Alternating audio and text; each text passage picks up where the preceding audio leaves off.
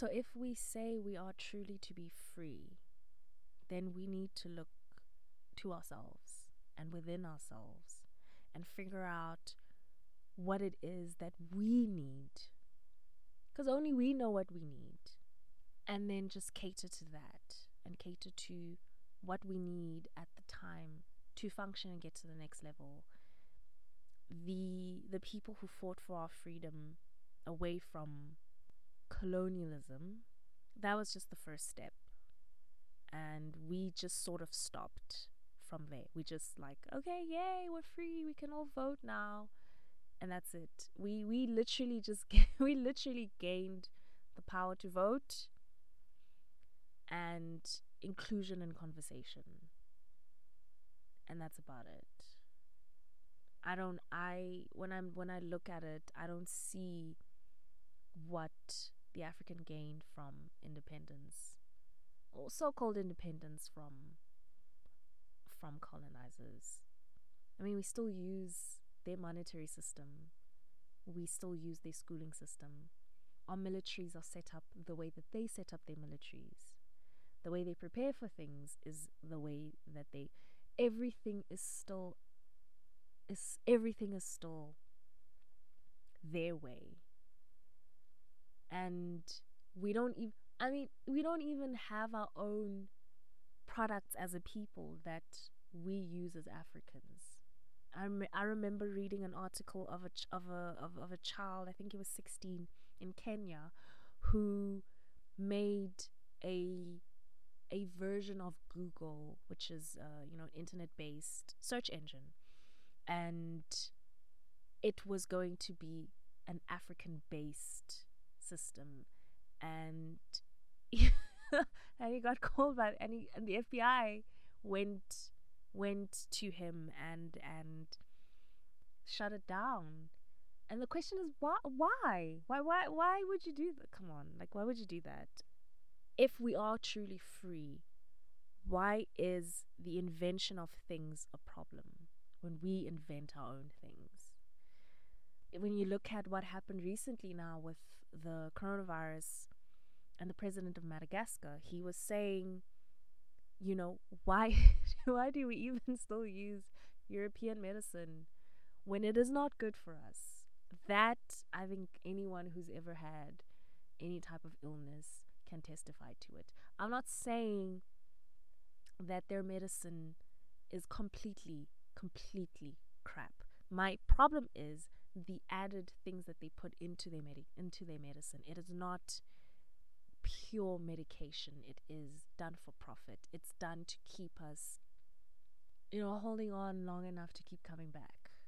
There is so the president of Madagascar was saying let's let us as Africans find ways that are African to cure our people and see where that leads us because now we're in a situation where imagine if we as the Africans find a cure for coronavirus.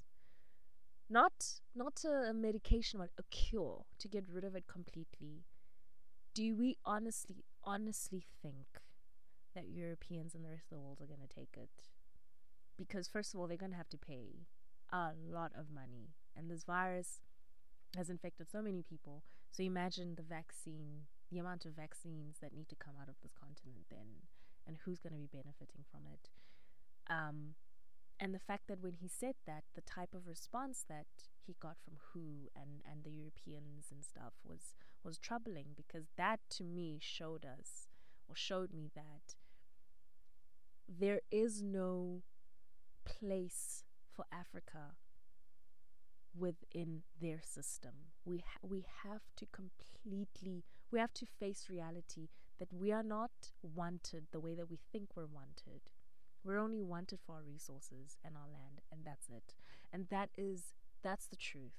If you really look at how everything, not just the coronavirus and how it's working out, but just everything in general. Whenever an African invents something, a black African invents something, or black African does something of of greatness of stature, we are constantly shunned and put aside, and there's always a question oh, but and that's just not with Africans. That's with Af- African Americans. That's with South Americans. That's with anyone with, with who's heavily melanated.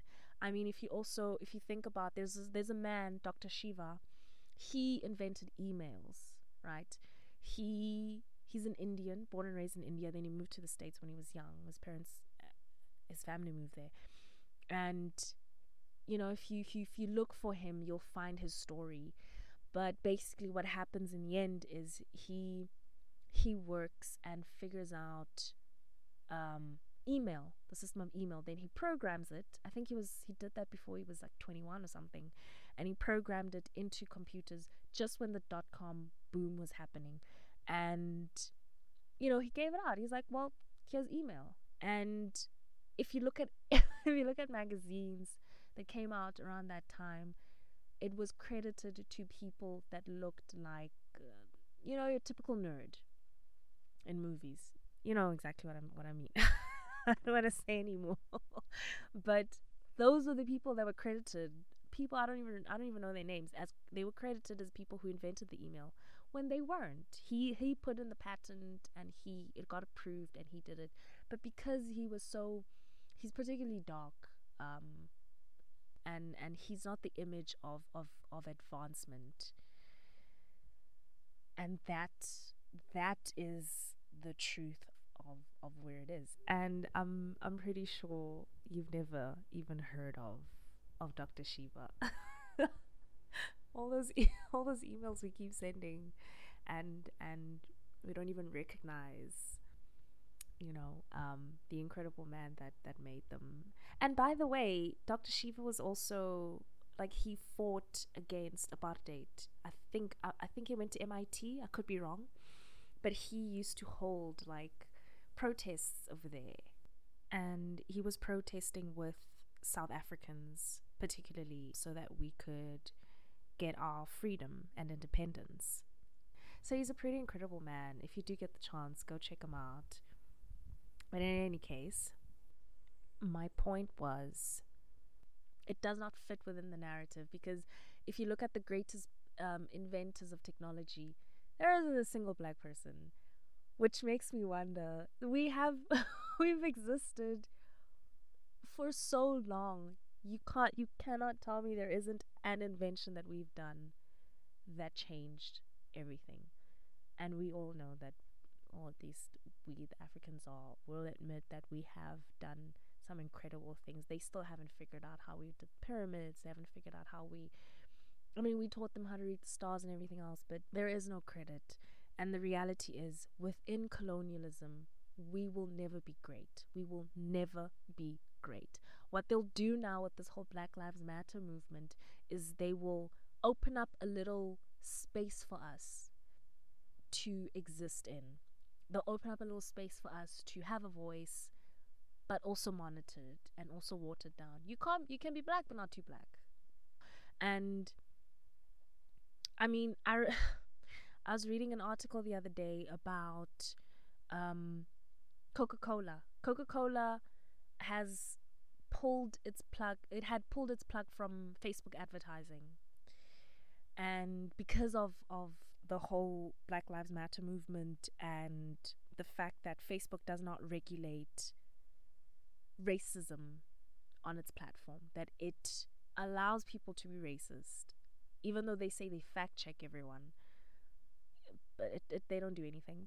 But but um they came out and they said look if facebook doesn't up its game they will not advertise on their platform and facebook i think within the space of two days lost lost like a billion dollars or something.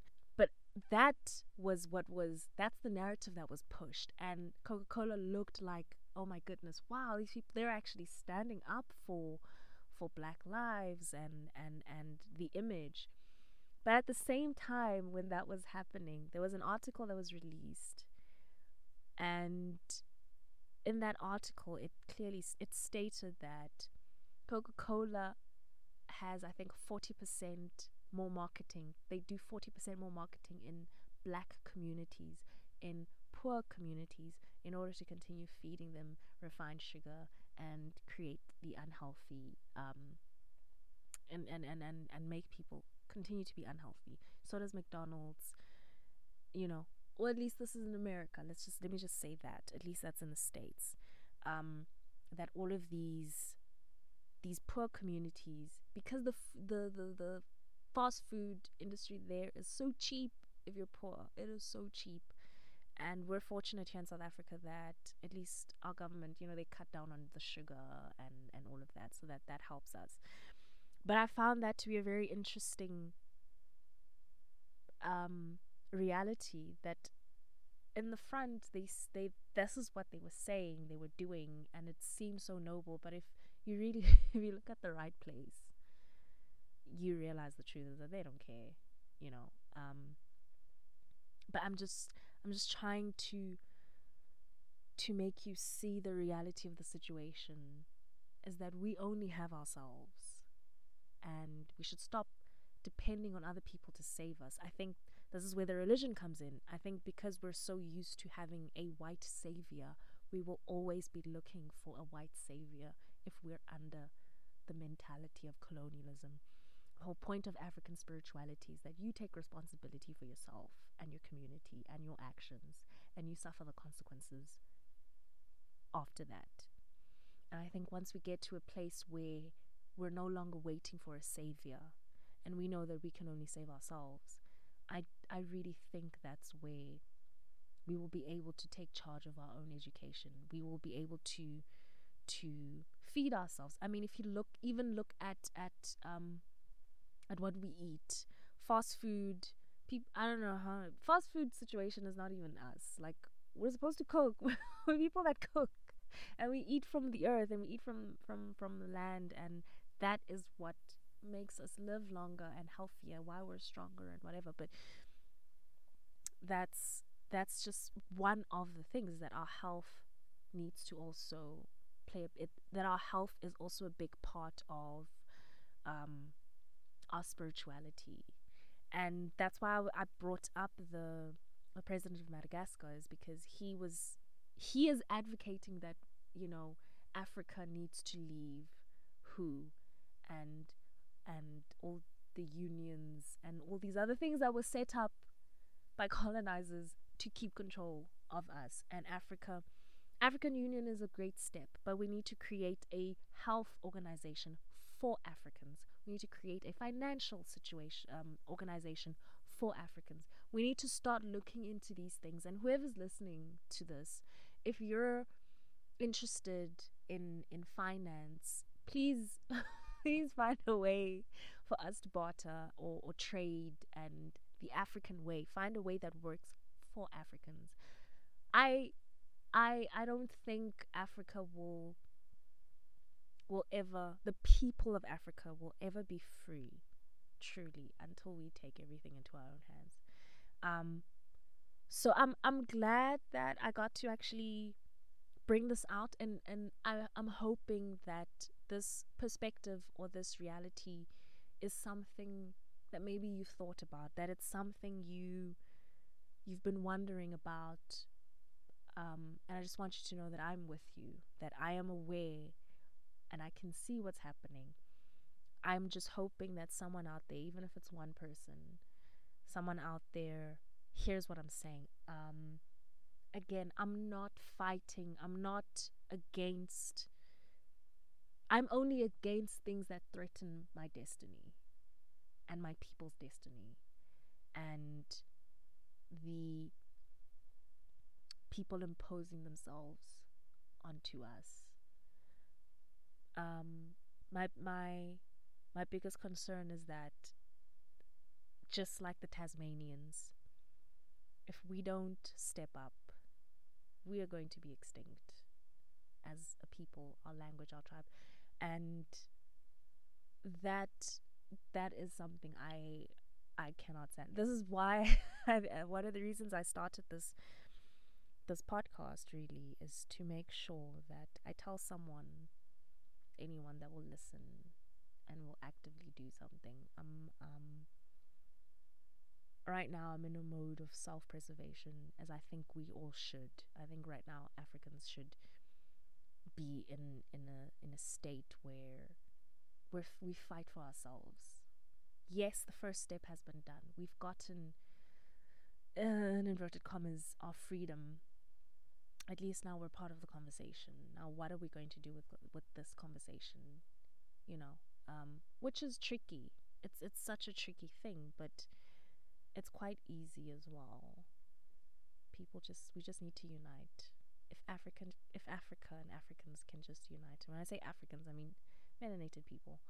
If we can just unite, we can we can set ourselves free and we can stop depending on other people to save us. And we can educate ourselves and grow and build and exist and exist the way that we were supposed to the the way that we're meant to. And not a spirituality of, in terms of your well-being but spirituality in terms of how we live and look i know i'm not saying we must let go of everything of everything. I'm not saying we must let go of everything. No i'm just i'm just trying to show you how how indoctrinated we are how deep this thing runs and hopefully there is a solution. I think there is but that's just me. But anyway um I'll definitely continue this conversation at some point. I just wanted to just throw this out there to whoever needs to hear it. Other than that, thank you so much for joining me today. My name is Princess Pamela Zulu, and this has been the Soul Journey Podcast.